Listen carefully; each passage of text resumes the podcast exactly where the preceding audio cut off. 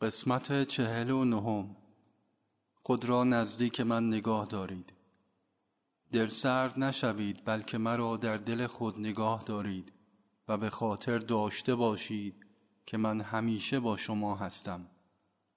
هرچه بیشتر در حضور من باشید و عشق مرا با دلی گشاده پذیرا گردید بیشتر از صمیم دل مرا میپذیرید.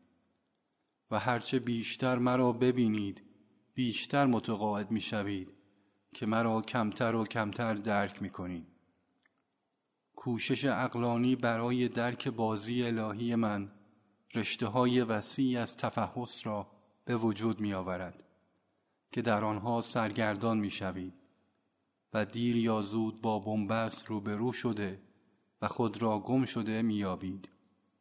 اگر کارهای من باعث گیجی و سرگردانی می شوند به علت این است که اعتماد کامل به من ندارید. بنابراین تمامی شک و تردیدها را ریشهکن سازید و خوب به خاطر بسپارید که آنچه را من انجام می دهم حق است. تمام کارهایم عکس عمل الهی من هستند و زایده عشق ربانیم می باشند